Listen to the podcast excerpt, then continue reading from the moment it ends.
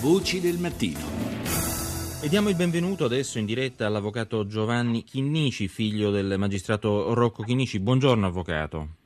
Buongiorno. Ecco, vogliamo ricordare eh, attraverso le sue parole la figura di suo padre eh, che venne ucciso, lo ricordiamo, dalla mafia il 29 luglio del 1983. Tra eh, due giorni appunto ricorrerà il 32esimo anno dall'attentato in cui fu ucciso non solo lui ma anche eh, caddero altre tre persone, il maresciallo dei carabinieri Mario Trapassi, l'appuntato Salvatore Bartolotta, che erano componenti della scorta, e il portiere dello stabile in via Pipitone Stefano Lisacchi. Eh, una figura un po' dimenticata, se non altro, quella del magistrato Rocco Pinnici, che fu tra l'altro l'ideatore diciamo, del pool antimafia, anche se allora non si chiamava così. Lei che cosa ne pensa, avvocato? Ma, eh, il lavoro di papà si svolse a cavallo tra la fine degli anni 70 e i primi anni 80, appunto poi nell'83, come lei ha ricordato, è stato ucciso.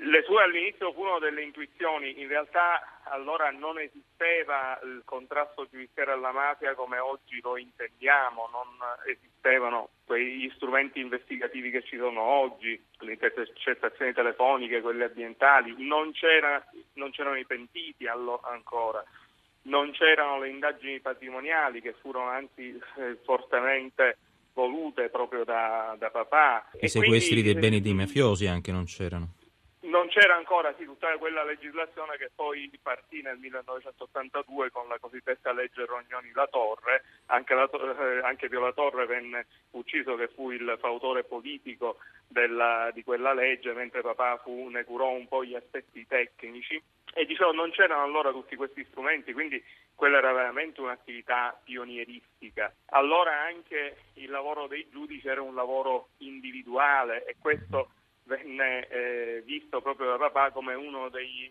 elementi di eh, come dire, minore efficacia dell'attività giudiziaria. Lui diceva, bene, questa è una criminalità organizzata, se noi la vogliamo contrastare, prima di tutto ci dobbiamo organizzare. E mm. proprio da questa idea, eh, forse da questa intuizione, venne fuori il cosiddetto pool antimafia, poi eh, in realtà fu chiamato dopo in questo modo, per, per lui fu solo un gruppo di magistrati che si organizzarono eh, in maniera nuova e chiamò accanto a sé Giovanni Falcone, Paolo Borsellino, Guarnotta, Di Lello, i giudici che furono proprio i fondatori di quel gruppo linea, di magistrati certo. che poi creò l'istruttoria che diede luogo poi dopo la morte di papà nel 1986 al primo grande maxi processo alla mafia. Certo. In questo senso io credo che il lavoro di papà sia stato una pietra miliare, un po' diciamo l'inizio del contrasto giudiziario alla mafia come lo intendiamo oggi. Senta avvocato, comunque fu un giudice educatore, così viene ricordato, un pedagogo a suo modo, oltre che un, uno studioso attento del fenomeno mafioso. Eh, lui era convinto che il fenomeno mafioso trovasse le sue eh, radici non soltanto in aspetti eh, appunto di tipo criminale ma anche in profili di, di tipo sociale.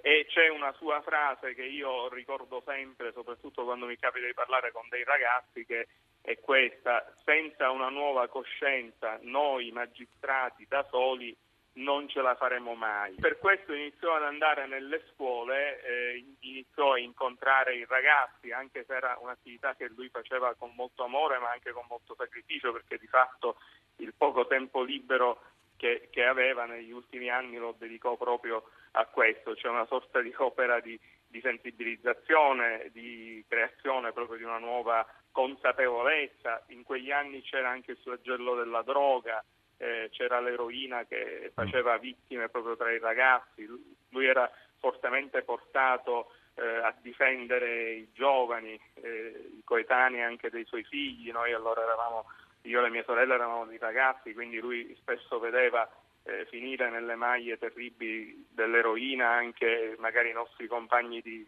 scuola, quindi erano persone a cui lui lui era toccato eh, da questo. Si rivolgeva anche con amore. Certo. Senta, la cosa più triste e sorprendente insieme è che il giudice eh, Antonino Saetta, che in Assise si contraddistinse per le dure pene combinate ai killer di suo padre, fu anche lui poi vittima di un attentato mafioso il 25 settembre del 1988 a Caltanissetta. Morì tra l'altro insieme al figlio Stefano. Sì, tutti questi delitti sono tutti eh, circondati da diciamo, un alone, non vorrei dire di mistero, ma comunque di profili che non sono stati chiariti fino in fondo. Uh-huh. Il giudice Saetta fu il fautore di una sentenza esemplare eh, nel per la strage di Via Vitone Federico e anche lui poi trovò oh, la morte in un, in un attentato mafioso po- po- pochi mesi dopo. Grazie all'avvocato Giovanni Chinnici, grazie per essere stato con noi, ricordiamo figlio del magistrato Rocco Chinnici.